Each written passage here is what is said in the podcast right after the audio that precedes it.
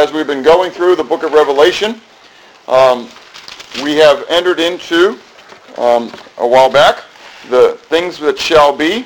And as we've considered the things which shall be, uh, we, have, we are currently looking at the events surrounding the sounding of the seventh trumpet. And so we saw that sounding go forth two weeks ago um, as we considered um, Revelation chapter 11, the end part of Revelation 11. And as we've considered this sounding of the trumpet, we've seen in Revelation chapter 10 the, um, the mighty angel which came in the cloud and who declared the com- uh, completion of the mystery of God. And then we went into chapter 11 and we saw the two witnesses who witnessed on the earth for how long? How? Three and a half years. Three and a half years. Good. The two witnesses are on the earth for three and a half years. And at the end of three and a half years, God allowed um, Antichrist, God allowed the, the people to have power over them, and they were able to kill them. And they laid them out in the streets for Three days. three days, three and a half days. And at the end of those three and a half days, what happened? They were, They were, they were resurrected. They rose up. They were raptured, if you would. They went up into the clouds. And so the whole world saw it, and they were filled with amazement. However, we, as we continue to see, it didn't change the way the rest of the world thought. They were full of amazement, and then they went on to do what they went on to do. And so then we saw then the sounding of the trumpet itself at that moment. So all that was happening at the time when, if you would, the angel was taking the breath and starting to blow, but the trumpet hasn't yet sounded. Does all that make sense? Because we're told in Revelation 10 that at the at the time of the sounding of the trumpet, the completion would happen, and all this was happening. So time is a is, is an interesting thing from our perspective. It's and we're going to see that a little bit today in one of the points, and that is that time from our perspective and time from heaven's perspective isn't always the same. And so it doesn't take very long to go and blow a trumpet, but clearly, according to heaven's uh, heaven's plan, it took three and a half years for all that to happen. Okay, from our perspective, does that make sense? Because the tr- the angel brings the trumpet up, he gets ready to blow. The witnesses are on the earth for three and a half years. They're laid out for three and a half days. They're resurrected, and then the trumpet sounds. So all that's going on, okay? And so then we saw at the end of chapter 11 that the, the temple in heaven was opened up, and we can see the, the, the Ark of the Covenant inside it as well. And we talked then about um, how that was the, the uh, temple, the tabernacle here in the earth was just a picture of that which was to come, and how Jesus' uh, Jesus' sacrifice was the fulfillment of all the sacrifices as well. Today we move into the second half of Daniel's 70th week. We begin to look at um, the coming of the dragon and uh, in the assault of the dragon. And so in chapter 12 and chapter 13, though it's long and though you can see in the little outline portion on the side, the right side there, that I have them as two separate points. You have the, the uh, vision of the, the woman, the, the great sign in heaven, and then you have the, the rising of the beast as two separate entities. They are, but yet they go together as one because within both of those we see one dominant figure, and that is the dragon. And so I want to read chapter 12 um, as we go into this because Steve has already read chapter 13 for our Bible reading. Um, but we're going to start in uh, chapter 12, verse 1. It says, Now a great sign appeared in heaven, a woman clothed with the sun, with the moon under her feet, and on her head a garland of 12 stars. Then being with child, she cried out in labor and pain to give birth. And another sign appeared in heaven. Behold, a great fiery red dragon, having seven heads and ten horns, and seven diadems on his heads. His tail drew a third of the stars of heaven and threw them to the earth. And the dragon stood before the woman who was ready to give birth, to devour her child as soon as it was born. She bore a male child, who was to rule all nations with a rod of iron, and her child was caught up to God in his throne.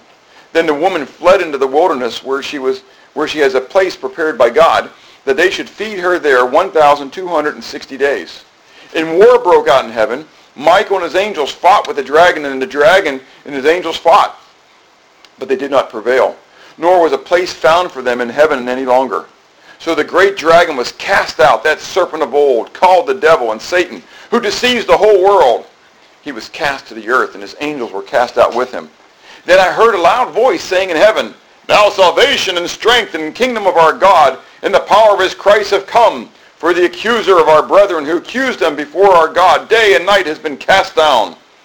And they overcame him by the blood of the Lamb and by the word of their testimony, and they did not love their lives to the death. Therefore rejoice, O heavens, and you who dwell in them. Woe to the inhabitants of the earth and of the sea. For the devil has come down to you, having great wrath because he knows that he has a short time. Now when the dragon saw that he had been cast to the earth, he persecuted the woman who gave birth to the male child. But the woman was given two wings of a great eagle, that she might fly into the wilderness to her place, where she is nourished for a time and times and half a time, from the presence of the serpent. So the serpent spewed water out of his mouth like a flood after the woman, that he might cause her to be carried away by the flood. But the earth helped the woman and the earth opened its mouth and swallowed up the flood which the dragon had spewed out of its mouth. And the dragon was enraged with the woman, and he went to make war with the rest of her offspring who keep the commandments of God and have the testimony of Jesus Christ. And then chapter 13 we go and then he sees the beast arising from the sea. And so we want to talk this morning about this dragon, this who is called Satan. In his assault, first of all, in the heavenly realm, and then secondly, in the earthly realm. And so first we want to look at the dragon's assault in, in the heavens, in the, his heavenly assault. And what do we see in chapter 12? First of all, we're told in this assault, his desire. What was the desire of the dragon? To devour the man-child. Good, I wrote, I had that so it came right up, huh? It makes, makes it easy when you get the answers pop up for you, okay? His desire was to devour, his desire was to devour the man-child, the male child that was going to come. I don't want to spend a lot of time on this, but if you go all the way back to the book of Genesis, when there were the curses being brought out, what was the curse that was given between the seed of the woman and the seed of the serpent? There would be enmity between the two. That's exactly right. And ultimately, what would happen? That's right. The, the, the, the, seed of the serpent would strike the heel of the seed of the woman, but the seed of the woman would crush the head of the seed of the serpent. The serpent has known, the dragon, if you would, the serpent has known from the beginning what the plan of God was. He didn't know the day or the hour, just as we don't know the day or the hour. He doesn't know the timing, but he knew what the plan was. And so he waited for the fullness of time, Galatians chapter 4, when, the, when, when Christ would be born of a virgin, born of a woman, born under the law, right? To redeem those under the law. He's waiting, and so he's waiting to do what? To devour, to, de- to devour the, the, to devour the man-child. And so um, we'll talk more about that in a moment. Secondly, we see his defeat. Now these are all under uh, quick observations here. We see his defeat to Michael. Okay, we're, we're told that there was a, a war that went on. Okay, that he's not able to devour the, the woman's child, but that he was actually uh, has this battle and he's, and he's thrown from the heavens down to the earth.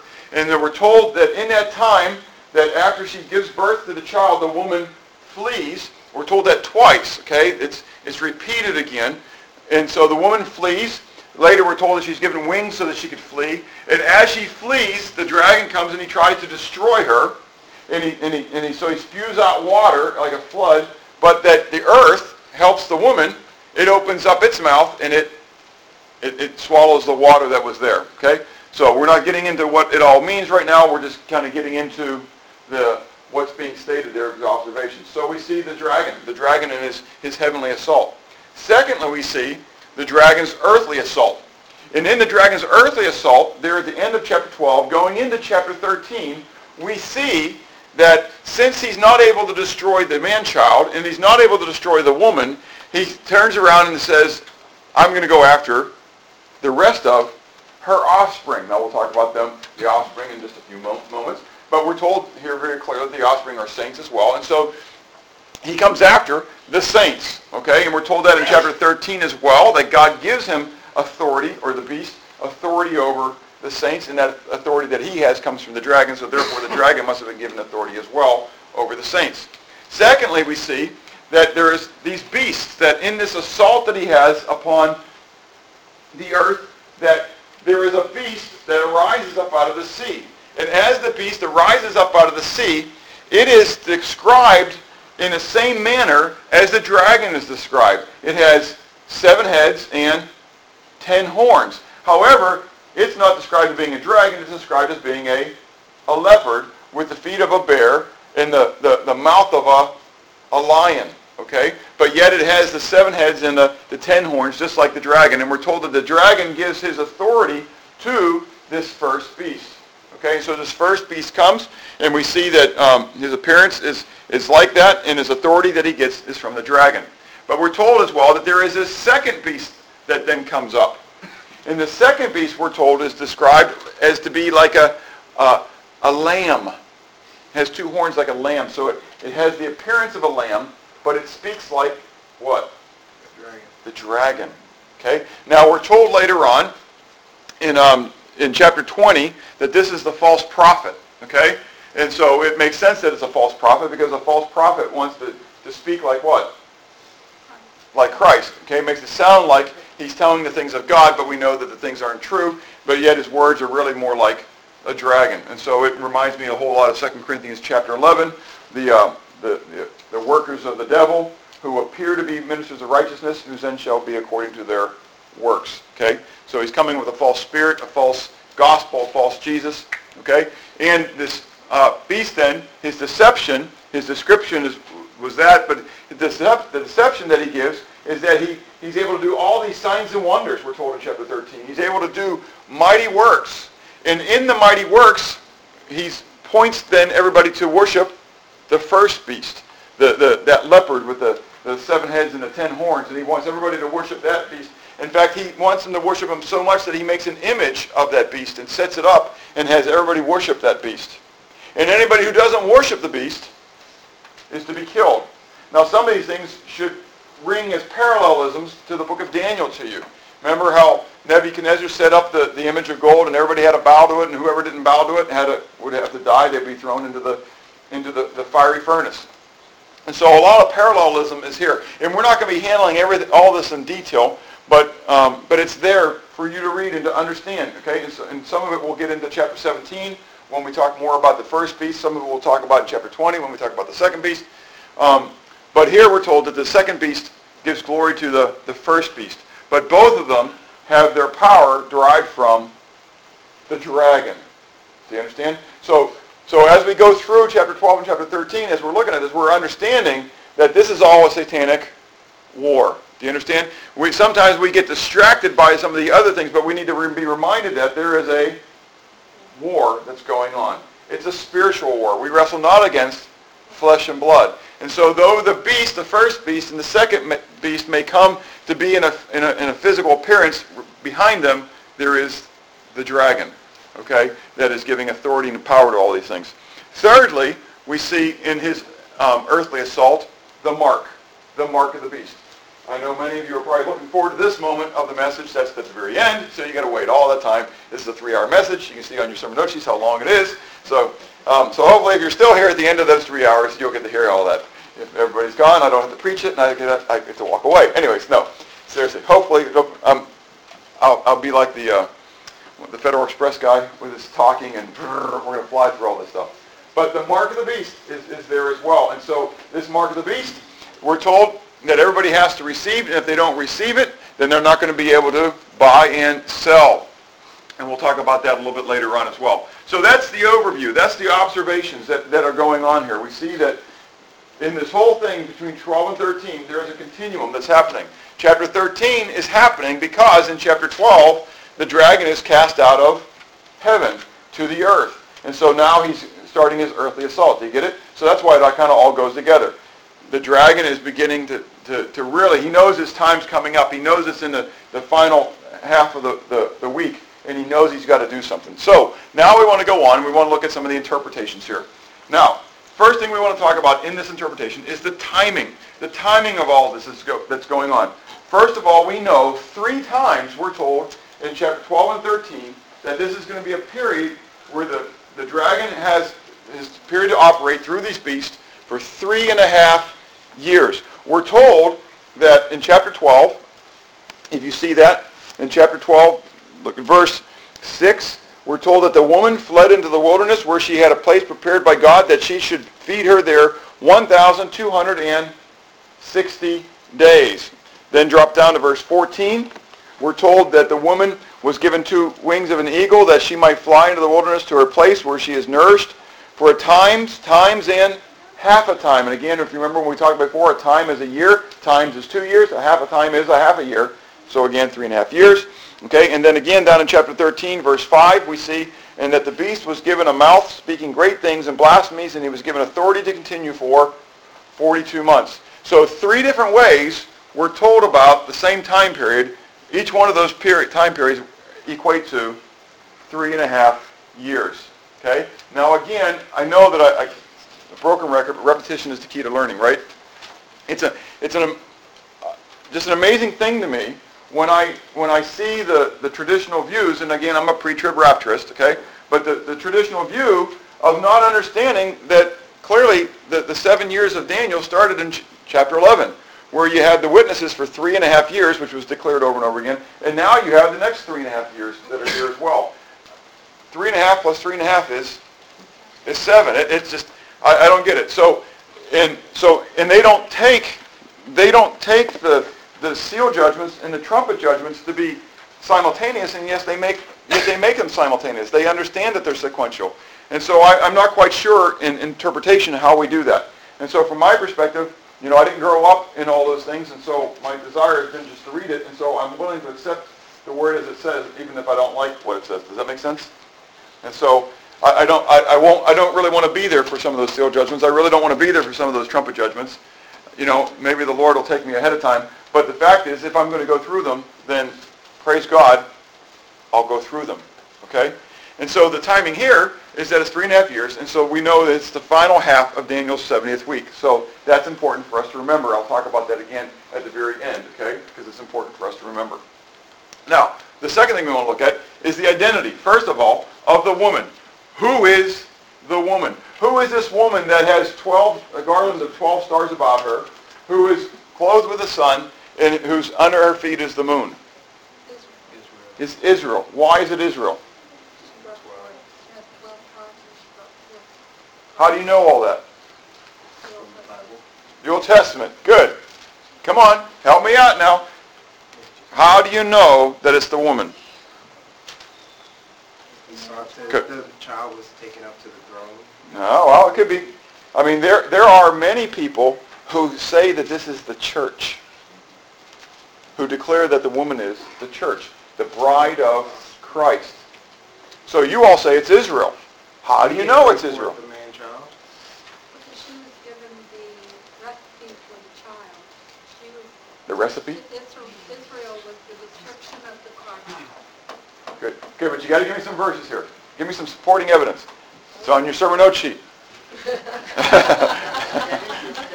Genesis 37, isn't that exciting? Okay, and in Genesis 37, that is the, the account of Joseph, okay, who had the coat of many colors. He had a dream. And in his dream, he saw the sun, the moon, and 11 stars bow to him. And Jacob understood that the dream was about he and his mother and the 12 tribes of Israel, or the other 11 stars.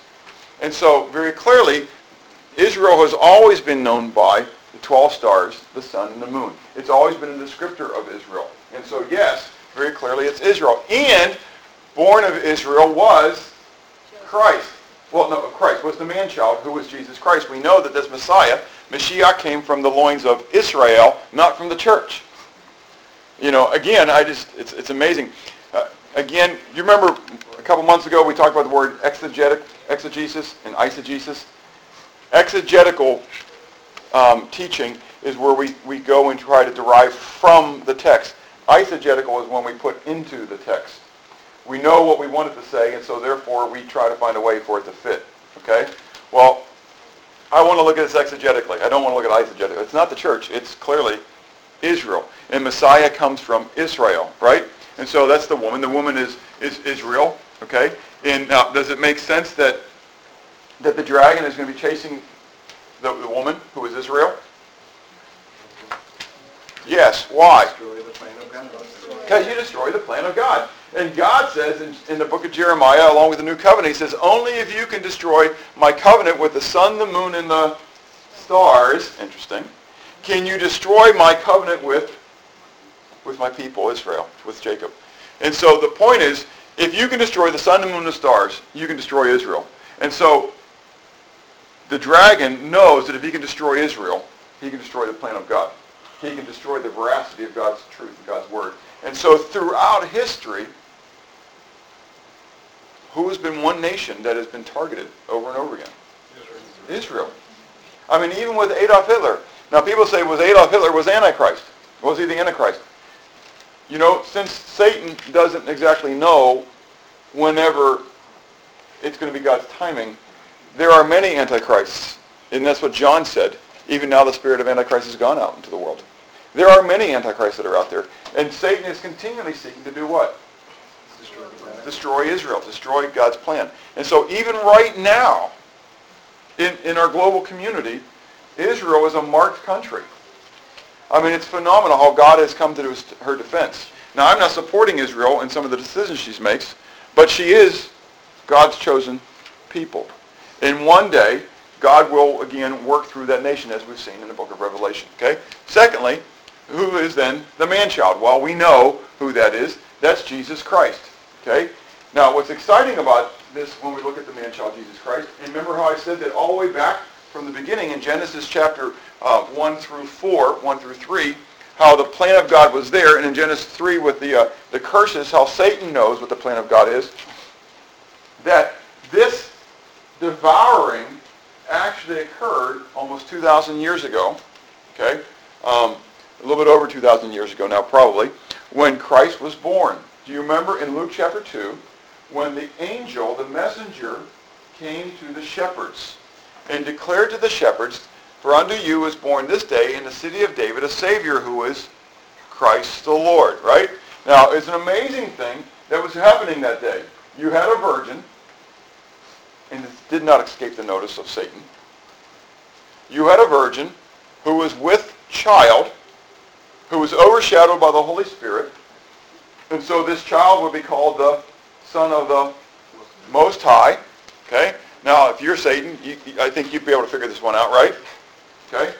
And so, but after this angel declares, For unto you is born this day in the city of David a Savior who is Christ the Lord, there was joined with him a heavenly choir, right?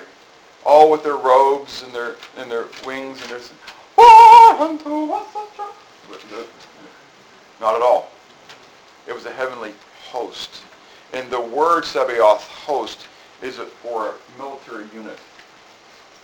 Those weren't angels singing. They weren't a choir of, of people singing. They were warriors who were there to set a perimeter around the birth of the Messiah.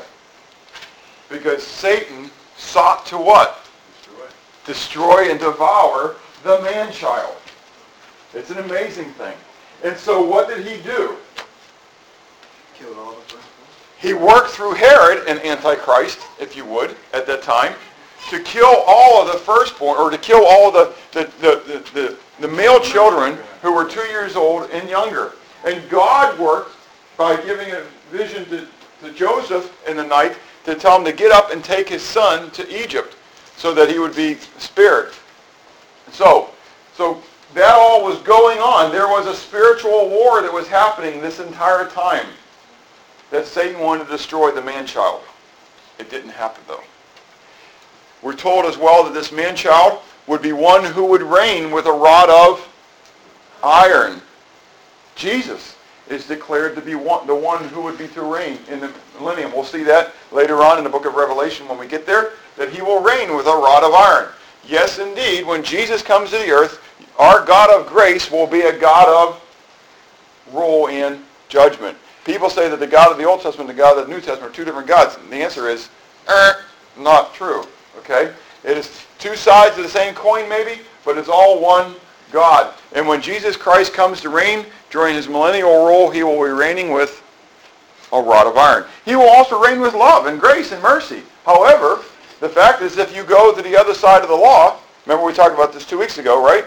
The law is a schoolmaster is a tutor, okay? But it depends on which side of the, the law you are, are on. That's exactly right. Which side of the law do you want to be on? And so this man-child is going to come. He's going to be one who reigns with a rod of iron. Thirdly, we see the identity of the offspring. Well, we're told pretty clearly who the offspring are. Who are the offspring? Well, they're the ones who have the commandments, we're told, and the testimony of Jesus Christ. Now, what are the commandments? The law.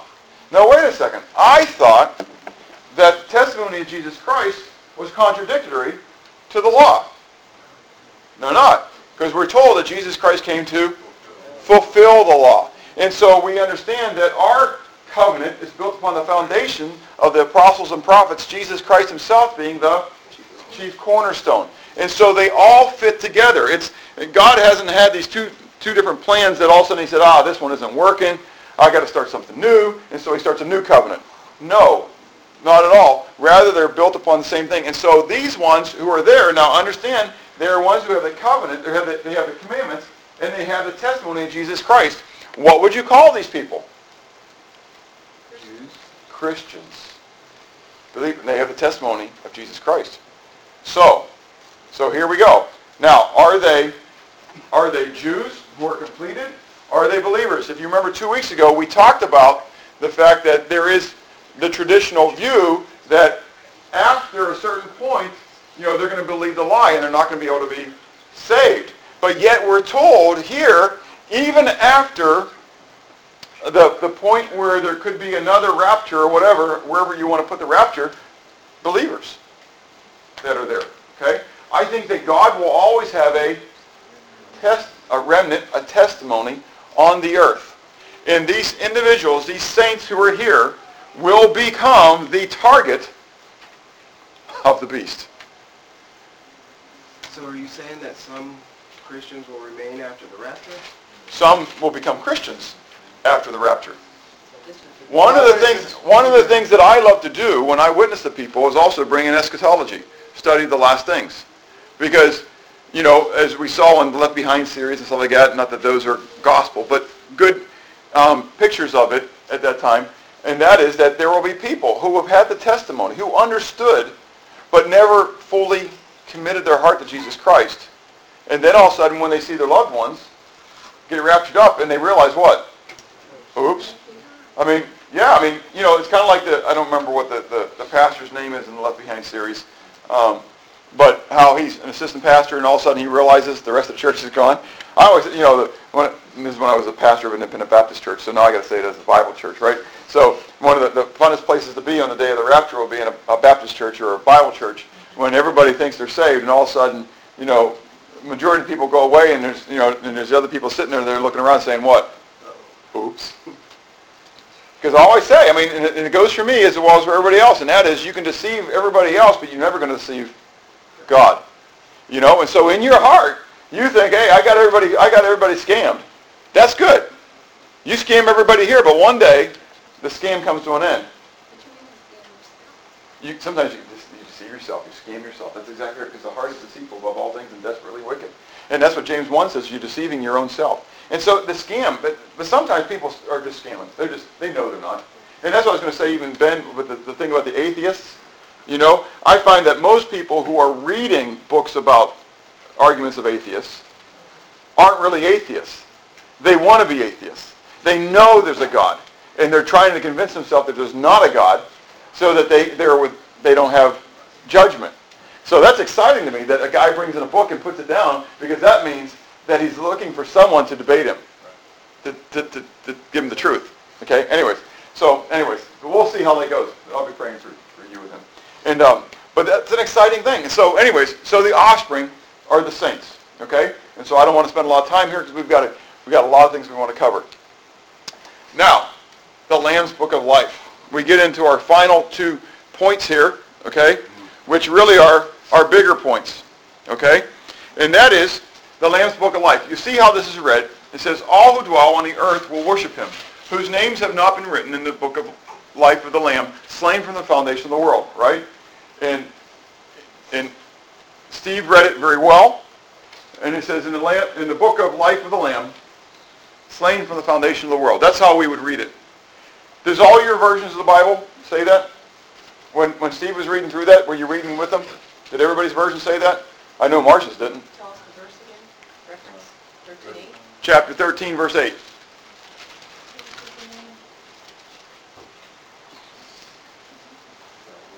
It didn't, did it? Okay, those of you who have the King James, yours says something similar to it. It says, And all that dwell upon the earth shall worship him, whose names are not written in the book of life of the Lamb, slain from the foundation of the world. That's pretty similar. But New King James is a modernized, modernized version of the King James, okay? That's an important thing to understand. The New American Standard Version says, All who dwell on the earth will worship him. Everyone whose name has not been written from the foundation of the world in the book of life of the Lamb who has been slain. The NIV, the New International Version, says, All inhabitants of the earth will worship the beast, all whose names have not been written in the book of life belonging to the Lamb that was slain from the creation of the world. The English Standard Version, the new, new ones come out, it says, And all who dwell on the earth will worship it. Everyone whose name has not been written before the foundation of the world in the book of life of the Lamb who was slain. In the Holman Christian something or other, it's the New Southern Baptist Bible, okay? says, all those who live on the earth will worship him, everyone whose name was not written from the foundation of the world in the book of life of the Lamb who was slaughtered. Okay, now, clearly, hopefully as I read through that, there are two very clearly diverse opinions on how the verse should be translated. Yes? Do you see it? One says the Lamb has been slain from the foundation of the world. The other says that people's names are written in the book of life from the foundation of the world. There's a difference. You, you, you, you getting it yet? You got to get this before we move on. You got there's t- two opinions. Either it's the, the names, your name, if you if you're a believer that from the foundation of the world your name was written in the book of life, or secondly that Jesus Christ was slain since the beginning of the foundation of the world. Okay? So, so this is what other versions say about this verse. Okay? Some verses here. Ephesians chapter 1, verses 3 to 5 says, Blessed be the God and Father of our Lord Jesus Christ, who has blessed us with all spiritual blessings in heavenly places, just as he has chosen us in him before the foundation of the world, that we should be holy and without blame before him in love, having predestined us to adoption as sons by Jesus Christ himself. Now, according to Ephesians chapter 1, what was, what was done since the foundation of the world? that we were chosen. Okay? 1 Peter chapter 1, verse 1 and 2 says, Peter, an apostle of Jesus Christ, to the pilgrims of the dispersion, elect according to the what? Foreknowledge of God the Father and sanctification of the Spirit for obedience and sprinkling of the blood of Jesus Christ. Now, according to Peter, then, we are elect, we are chosen, but we are chosen how? According to foreknowledge. Put that in your memory bank. We're going to come back to it. Okay? Revelation 17, verse 8, and you have other verses on your sermon note sheet. Okay? It's just that for time, I only put three up here. In Revelation chapter 17, verse 8, we read, The beast that you saw was and is not and will ascend out of the bottomless pit and go to perdition. And those who dwell on the earth will marvel, whose names are not written in the book of life from the foundation of the world, when they see the beast that was and is not and yet is. Now, this is a direct wording of what we got from chapter 13, verse 8. But in here, we don't have anything about the lamb that was slaughtered or slain. Now, what's the point? The point is the importance of adjectival positioning. Okay? Some of you are going to start Greek class tomorrow night. Tomorrow night. Okay? And hopefully six months from now, you'll get this. Okay? Some of you, this next frame, it's going to be all Greek to you. Okay? Okay. Now, the underlined portion of that Greek is the key in all this. You get it? Okay, let's move on. Okay, so anyways, no, let, let, I'm not going to read all of it to you, but even if you don't know Greek, you'll get this. Okay? Does this thing work? It does. Okay, you see the, the thing that looks like an OU right here? Looks like an OU, OU, OU, OU, OU. Anyways, it's Omicron Upsilon, okay? And so it, it's just two vowels, U, okay? And so you have two, um, two Arneu, two Estageminu, okay? Anyways, say, well, big deal. What does that mean? Okay? It is the lamb, this is the lamb, slain, the slain one, okay? And the, in Greek, there is um, attributive adjectives and there is predicative adjectives. Okay? An attributive adjective, give you the description here, okay? If I say, get the red book, the red book, it is attributive because I'm giving, I'm, I'm attributing something to the book. Does that make sense? The red book. But if I say, the book is red, it's predicative. I'm stating something about the book. I'm not giving an attribute of the book. I'm giving a, a statement about the book. It's a predicate. Also known as an equative. It's an equative. Very good, okay? In the Greek, okay, in Greek, if you want to do something attributively, saying the book is red, or the red book, you either put your adjective between the article and the noun, okay? So we have article, to, that means the, noun, arniu, that's the, the lamb. And so we either put esthegemenu, which is slaughtered. That's the word, do you remember back in chapter 6, I think it was, when we were talking about the, how um, the people that were killed, and, and I brought up how they were slaughtered. Okay, this is that word, okay? And so th- you would put this word right here. So you'd have two esthegmenu arniu, okay? I hope you're, don't, don't fall asleep on me here, okay? Anyways, so you could do it that way, or you could put adjective, I mean, article, adjective or noun, article, adjective or noun, like this is, okay? So this is used in the attributive position. If it was predicate, it would be like this, but this article would be gone. And so in the translations, the lamb who is slain is wrong. Rather, it's the slaughtered lamb. The slain lamb. But the slain lamb, the slaughtered lamb, that really doesn't have a nice ring to it, does it? Now, the importance, though, to us is not the, the sound of it all, is really what comes after it. And this is the apokataboles cosmu. And that is from the foundation of the world. You have to ask yourself, where does that go to? See, in, in English, we say things in order. In Greek, it doesn't happen that way. In Greek, whatever word I want to put the most importance upon, it's the first word in, this, in the whole sentence. Okay? And so in Greek, you've got to be able to take um, phrases and snippets of sentences and flip them around to put them in their proper order. Okay? Now, so this is the slain lamb from the foundation of the world. See, when you put in who was slain from the foundation of the world, it makes sense. But the slaughtered lamb from the foundation of the world, it doesn't go there. You get it? That indirect object actually goes back to the verb being written. The slain lamb is in the verb. It's an adjective. You get it? And so the indirect object doesn't go to the slaying because it's not a verb. It's an adjective. It goes back to the names being written. And so, literally, it says the slain lamb, not the lamb who was slain, and the indirect object goes back up. So it says, whose names are written from the foundation of the world in the book of the slain lamb. You get it? Just like in chapter 17, verse 8, it said. Now, this jumps right in the midst of then what? This election issue. Okay? But the reason I read 1 Peter in there as well, and as well as other verses, is that again, this is the, the statement where I was going to make about the timing of God. Was Jesus Christ slain before the foundation of the world? The answer is yes. Yes. But was he really? No. But was he? Yes. So if, if he really wasn't slain until 29 AD, 30 AD, 31 AD, 32 AD, whatever, okay? If he really wasn't slain, crucified till then, how could he be slain before the foundation of the world? Because God determined it, okay? Because it was, because time doesn't exist to God. That's really more the, the thing. God had already put out, looky, I, I know this is a mind-boggling thing, okay? And, and, and I, I can't fully put my, my whole self around this thing, okay? But, but time is a concept that God created for us.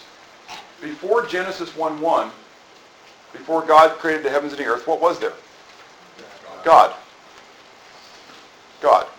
What did God create in, on Gen- in Genesis 1-1? He created time, space, and matter.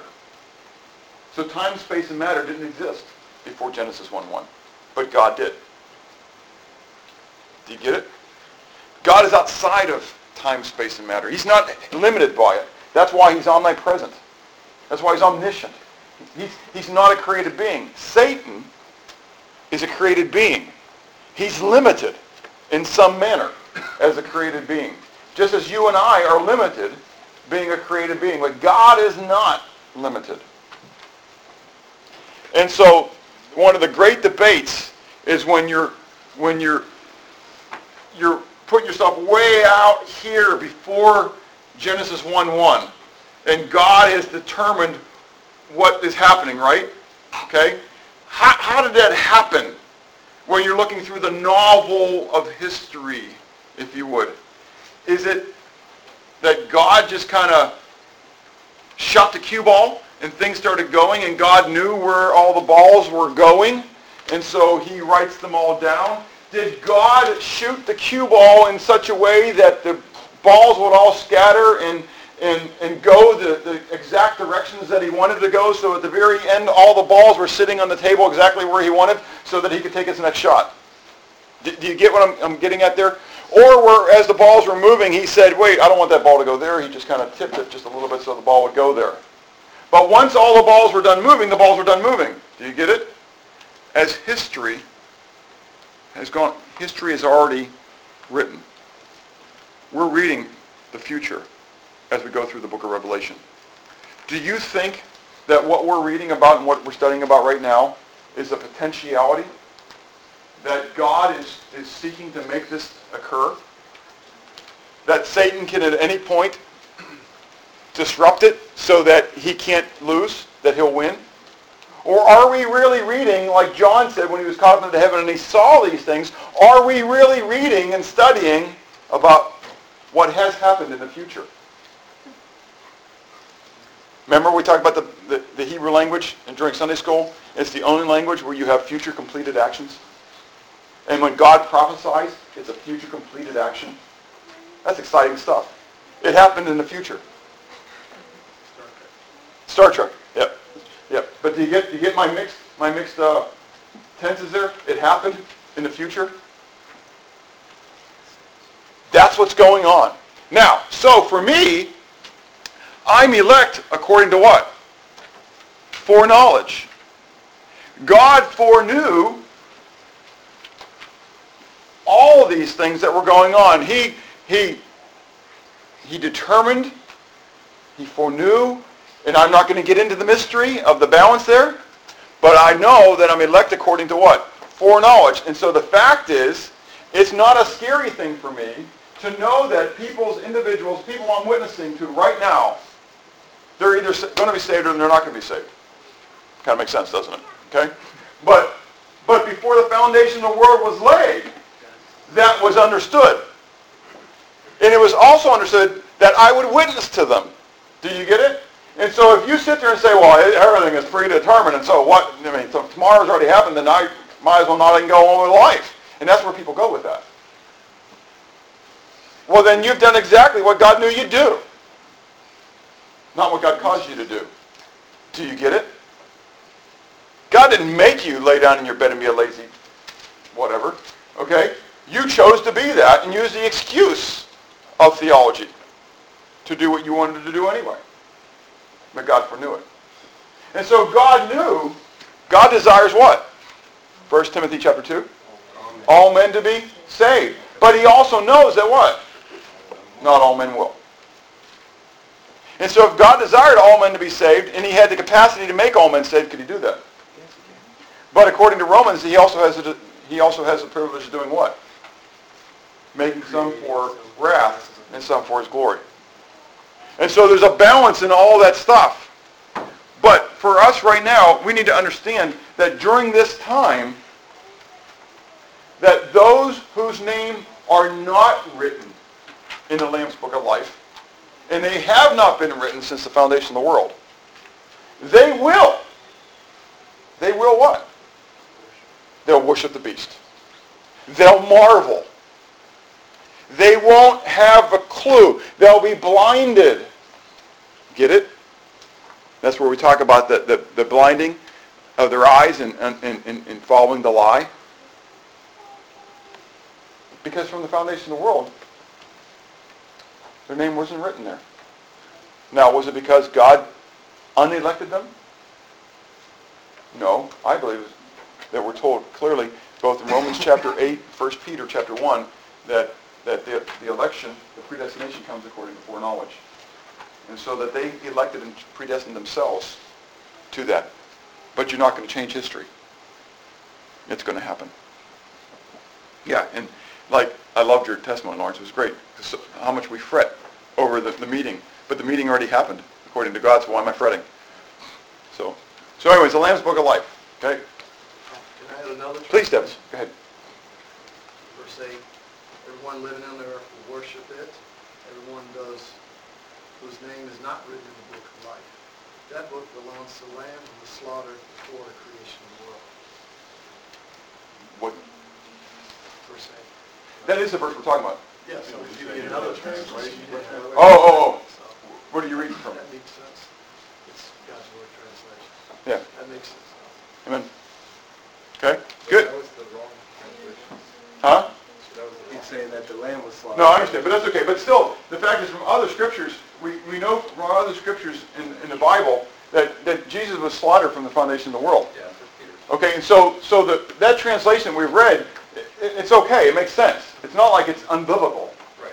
However, it hides, I think, the true translation that's there, and that is the fact that your name and my name, if you know Jesus Christ as your Savior, is, is written in the Lamb's Book of Life, and it has been written there from the foundation of the world, which is so exciting from the perspective of, we didn't really talk about this side, security.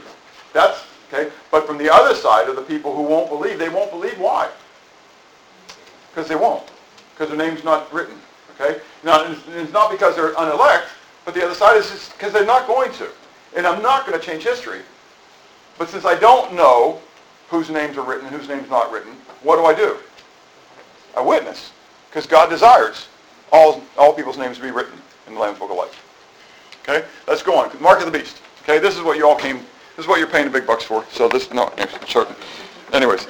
Uh, but this, this is, this is one that's exciting to us. And as we look at the mark of the beast, okay, everybody focuses on this. This is really kind of neat uh, as you go through. There are several opinions that, that float out there about, uh, more than several actually, there are just so many. Anyways, but the big ones are, first of all, that it's Nero, or Caesar Neron. Now, how many- how many of you ever heard of Neron? You always hear of Nero, right? Well, the Amillennialists, this is a big group of Christianity who believe that the church is Israel. Okay? The amillennialists, they believe that there's no millennium and that the church is Israel. So therefore, they've got to decide somehow that it's not futuristic. So they're the ones who say that Jesus came back in the clouds of the dirt of the hoofbeats of the Roman army. So when the Roman army came and all the clouds of the, the that Jesus was coming back in that, that cloud. Amazing stuff. You, people are looking at me. This is Presbyterian view. This is the amillennial view. It sounds like a cult. It really does. I mean, I couldn't believe when I first read it. Somebody presented it to me. I thought it was I thought it was Jehovah Witnesses or something. I thought it was some cult, and I realized no, this was really a, a, a major view in Christianity. I like, golly, how do you? I mean, this is worse than a, a bad B movie from Hollywood. Anyways, um, but in order to make Nero the Antichrist, and, and, to make his number 666, and we'll talk about numbering in, in, a few minutes, so hang with me here, they have to add an N to his name. And, so, so you add an N, you can make his number 666, okay? So using Caesar Neron, not Nero by itself, but Caesar Neron, his number, in fact, does equal out to 666, and so see, therefore, he was Antichrist, and all this revelation did transpire back in the first century. Some say it's the, the Pope, it's the papacy, and, and they use um, a, a Latin, they use a Latin translation referring to the vicar of the Son of God, not the vicar of Christ, which we refer to, they refer to him as the vicar of Christ, but because the vicar of Christ doesn't add up to 666, they have to make it the vicar of the Son of God. And so, but the vicar of the Son of God does equal up to 666, and so therefore, it's very clear that it's the Pope that's the, um, the Antichrist.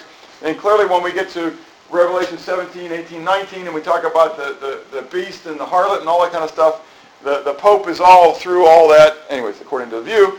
And so, um, anyways, we'll talk about the Latin part of it too in a moment. I mean, the, the, the numbers thing, the names, We'll get to that in a moment. the problem is, is, I mean, you can write an... We're, we're gonna, we're gonna talk about numbering in a second. Hang with me for a second. All right, all right. Okay?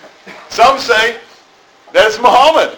Because clearly with the rise of, of Islam, you know, I mean, we, I've seen this throughout the book of Revelation. I really haven't been bringing it up to you.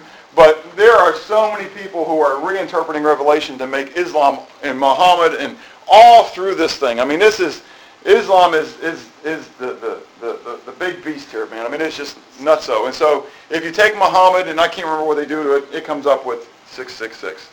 But now this one's really going to get you. Ready? The Bruche. The Bruche. Now the Bruche is important here. Do you see the sixes? Do you see them? Do you see the sixes? You see two of them, don't you? But but the third one's there. It's just hidden. And see, when this individual had his wife wear this Bruche, he was making a, a public claim to, to everyone that who he really was. He was no longer going to hide it. He was coming out and he was declaring it. See, because you got the six, you got the six, and if you take all these other little strands, I've seen it, I believe it. I saw it on the internet. It has to be true, right? Anyway. you take all those other strands and you put them all together again, you can make them into a six. Oh, that's what I said. Okay? Therefore, this is proof positive that, yes, Barack Obama is, is the Antichrist. Anyways, because, because his wife wore that brooch when he was inaugurated. Anyways. You, you get, you get, I, I hope this is kind of lighthearted here, okay? Um, if you want somebody to be the, the Antichrist, you'll be able to figure out a way to make him Antichrist. I do have one question, and I'm not trying to say that this is the Antichrist, but with the uh, doctrine that the Pope is the head of the church and the Pope is over his word, Is he, over the Bible. is he an Yes, Antichrist? isn't he an Antichrist? He can be an Antichrist, yes. But that, that's, that's not the, that's Well, not, yeah, I'm not I- but I'm not making a statement that he's the beast. Right. Yeah. Okay? So in the mark of the beast, though, okay, we had in this, we also now have, we want to go on and we want to talk about um, some tech contextual c- considerations here. First of all, prophetic perspective.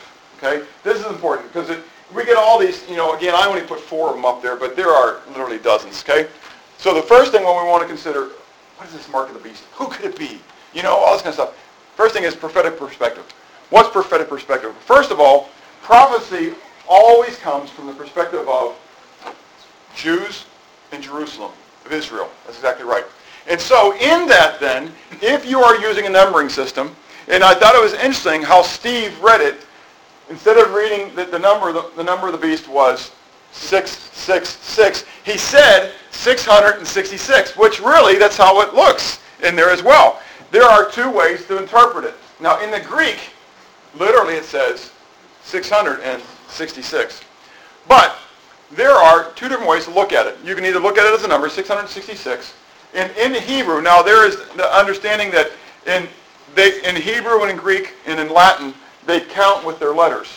Okay? And so you have Aleph, Bet, Gimel, Daleth, Hey, Vav, okay, going through the, the, the Hebrew letters from 1 to 6, but then it goes up according to the tens, okay, when you get into Yod, Kaf, Lamed, Mem, okay? And so if you take then 666, you'll note that it's a mem sofit, which is the ending mem, okay? There's a different letter for the end of the, the word, okay, for mem, okay? So you have a mem sofit, and then you have the 60 is samek, and the 6 is, is vav, and so you'd have vav, samek, mem, okay?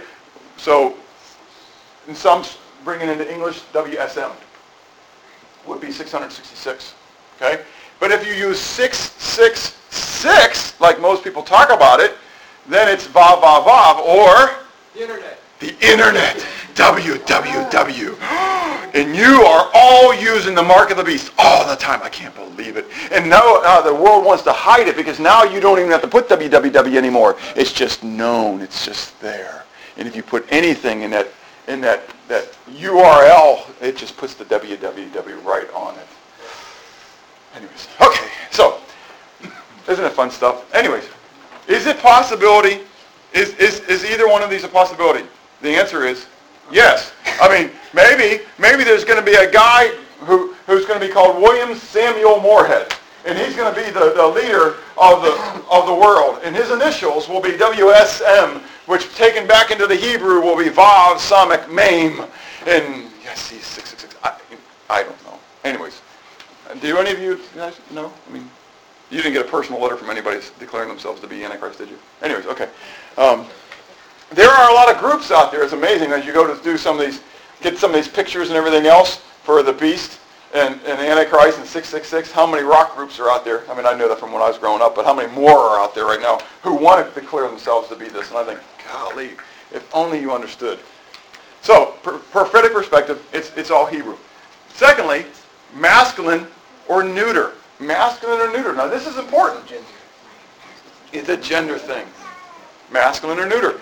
In Greek, you have masculine, feminine, and neuter.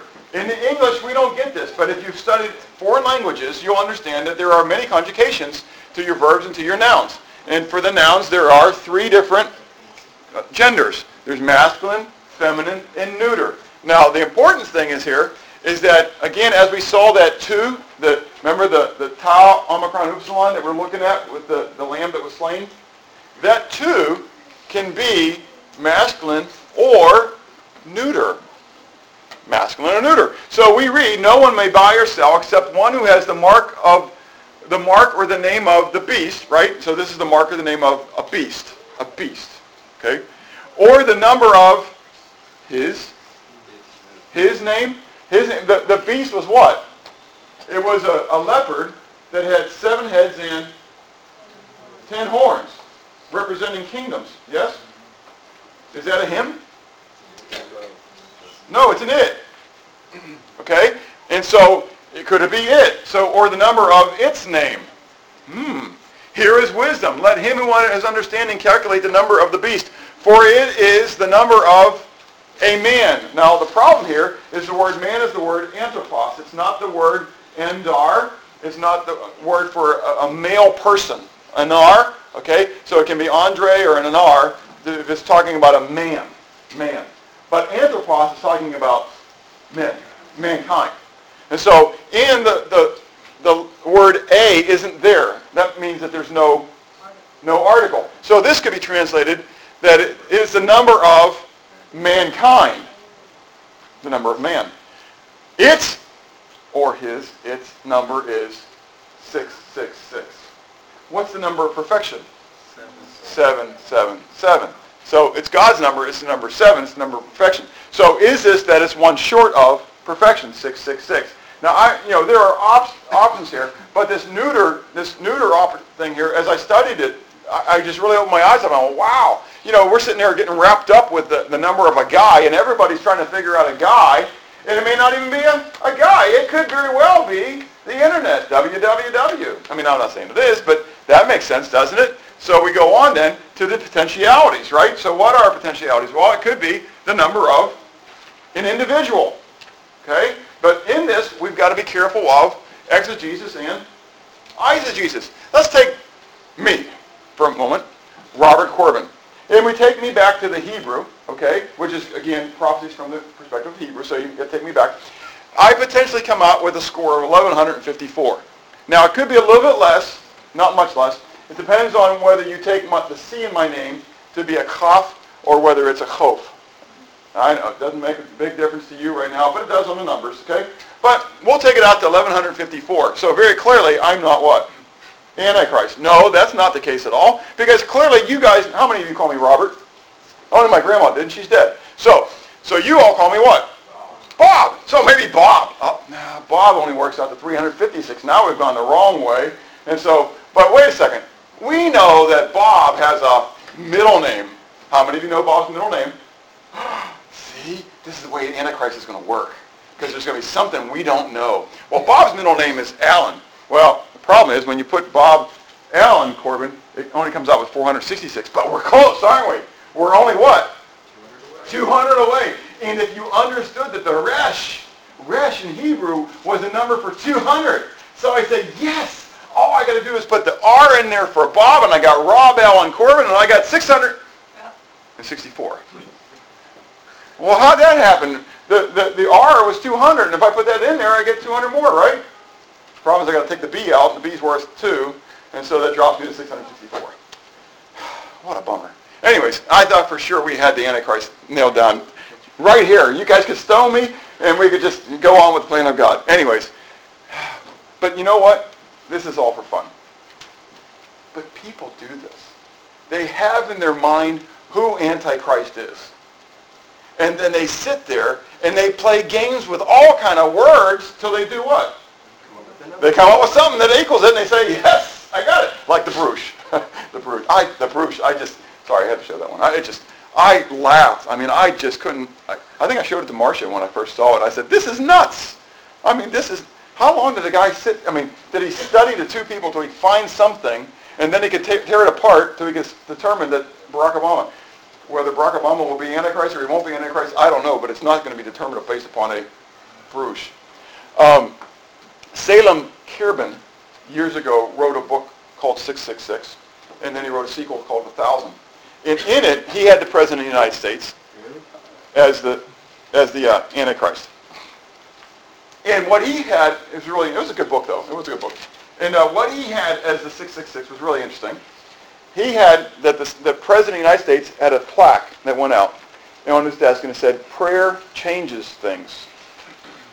Okay? Now that's six letters, seven letters, six letters. Prayer changes things. And we say yes. But on the flip side of the plaque, what he would read was, things change prayer. And that was 666. Anyways, so, anyways, everybody has their, their idea of what it could be. So anyways, so this is, um, could be the number of an individual. You pick the individual and then make the number match, it, okay? Or it could be the number of a code. We've already talked about the internet, www, right? 666. But in conclusion, our next fun part is the UPC code. Now, how many of you understand fully what the UPC code really does? What does it do, Ben? It's, uh, the bars that are, the thickness of the bars are read by a laser, and the thickness of the bars are a numerical sequence, and it reads it, and it's used for database. Okay, so in that, what, what, what's with this thing here and this thing here and this thing out here? Those are stop and start codons. Good, that's right, they're check bits. Okay, very good. Okay, there are, there are bits. When you do computer type stuff, everything is, is um, binary, zeros and ones. Okay? And in, in electricity, that means a zero means electricity is off, one means electricity is on. Your computer is run totally by zeros and ones. Behind the scenes, someone who wrote a program which was compiled into another programming language, was compiled into another programming language, which goes all the way down into machine code, which finally goes down into zeros and ones. So your entire computer is being run on zeros and ones. Now in each one of these segments, there really are seven or eight spaces that the computer is reading in each one of those spots, okay? And it's in binary, okay? In some, some manner. The first grouping here, okay, is the manufacturer's code, okay? And secondly, you got the product code. So when you're going and you're looking at the UPC, the first half is, says what manufacturer is manufacturing it. And the second half is within the manufacturer, what product is it? Does that make sense? It all makes sense, right? But why these check bits? Why these, these stop bits? Why were they chosen? What, what's the deal with them? Well, if you notice the 0, 1, 2, 3, 4, 5, 6, 7, 8, 9, you'll note above the 6, there's this line here and this line here. Indeed, that number ah, is gone. Is the number 6. And so, for the UPC code, you have 6, 6, 6. Every time you buy something, you're using the mark of the beast. 6, 6, 6. And you didn't even know. See that? Now, is that for real? Yes, it's for real. Now, the thing you need to understand is that the numbering system on the left side is different than the numbering system on the right side.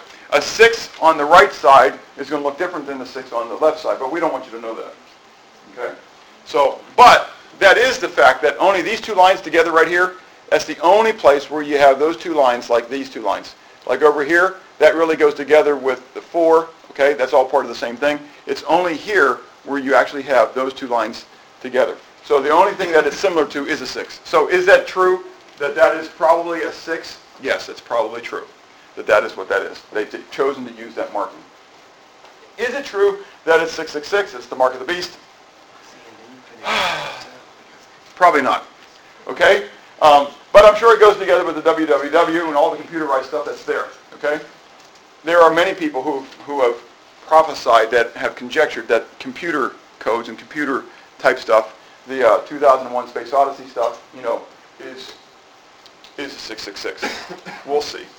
Um, now, in all this, oh, I forgot to talk about the RFIDs too. I'm not going to talk about that. But you know, you know what the RFIDs are now? They're the little capsules they're putting in. You put them in animals behind their shoulder, so that if your animal gets lost, they can run a computer scanner over it, and they know whose dog it is and where you live and everything like that. Okay. Well, they're putting in humans now.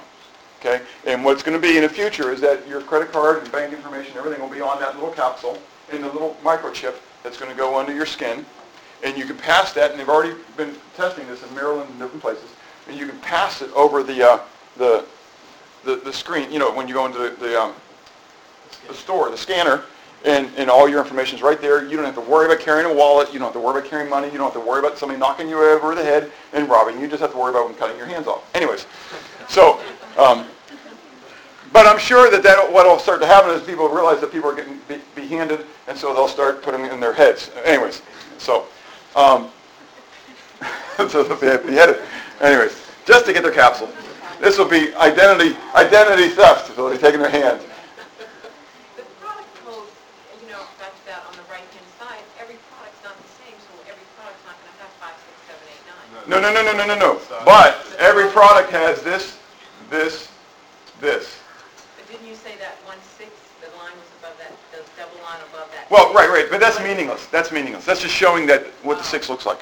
Oh, I see. Okay. Yeah. But it's six. It has a begin, six in the beginning, six in the middle, six at the end, and they're used as check bits or stop bits on, for for the, the reading of it. Now, in it, what do we know about the mark of the beast? That's really of critical importance here. It will be a mark of worship. People will be called upon to worship the beast.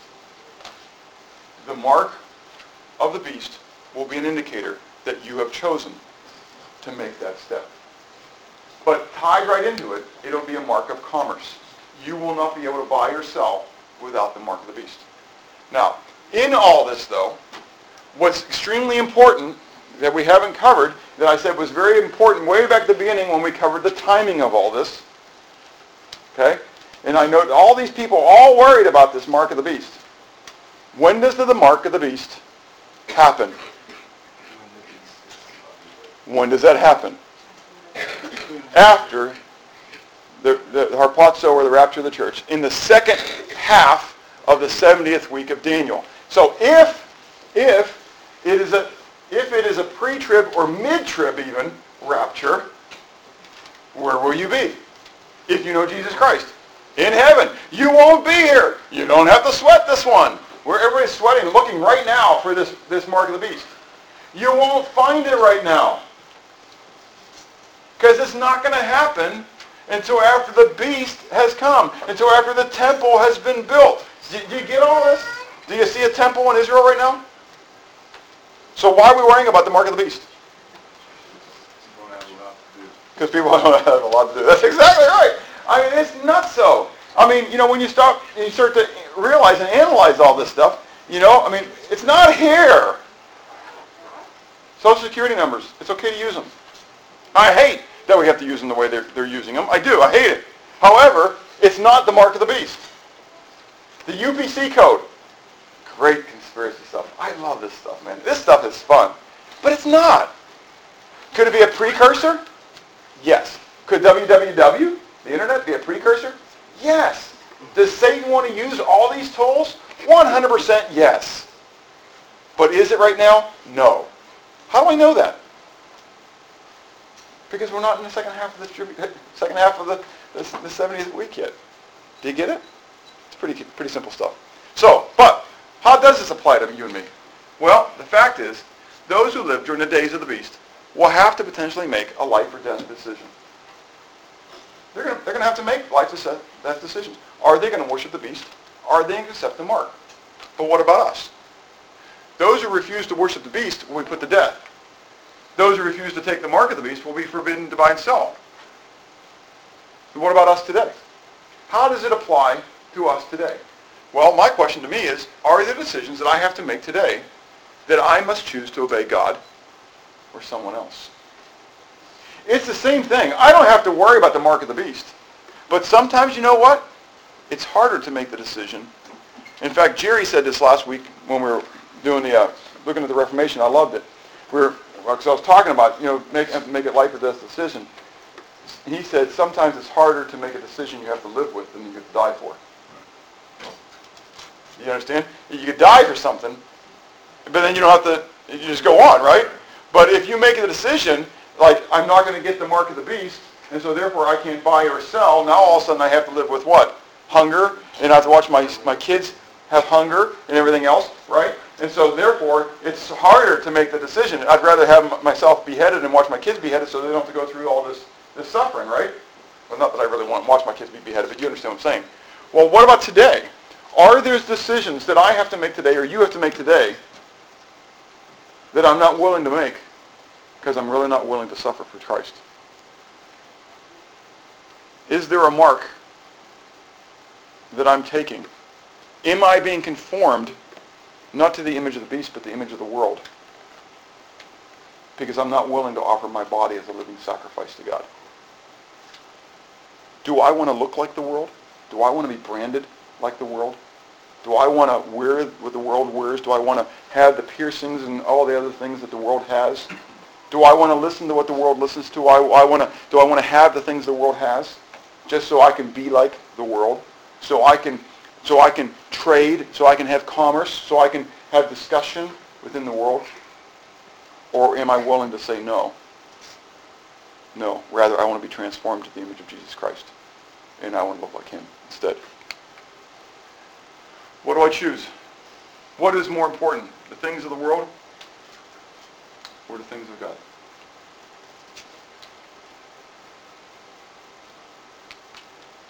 Let's pray. Father, I thank you for your love. I thank you for your grace and your mercy. Lord, I thank you that your word is true. It's quick, it's powerful, it's sharper than a sword. And Lord, of this that we studied today is just out there. But yet it's stuff that we need to understand, Lord, as we witness and talk to others. And as the world um, banters about with untruth and incomplete truth and ignorance, Lord, I pray that we would not be those who desire to walk in ignorance. But Lord, that we are desiring to walk in your truth. For clearly you've said that your word is a discerner of the thoughts and intents of the heart, and that there is nothing that's hidden from your sight. So Lord, I pray that you would help us to go forth as, as lights in the world, holding forth the word of life, giving the truth, the message of redemption and hope to the world that you put us in contact with. And Lord, I pray that there will be many names that are written in the Lamb's Book of Life. Lord, I don't know whose names are written there, but Lord, I pray that, that there are just myriads of names that are written there. And that you allow us to see that those harvest fields, Lord, that are white in the harvest. And Lord, help us to be faithful to walk into them. You said that truly the, the, the fields are plenty, but the workers are few. Lord, I pray that you send us forth to your glory in Jesus' name.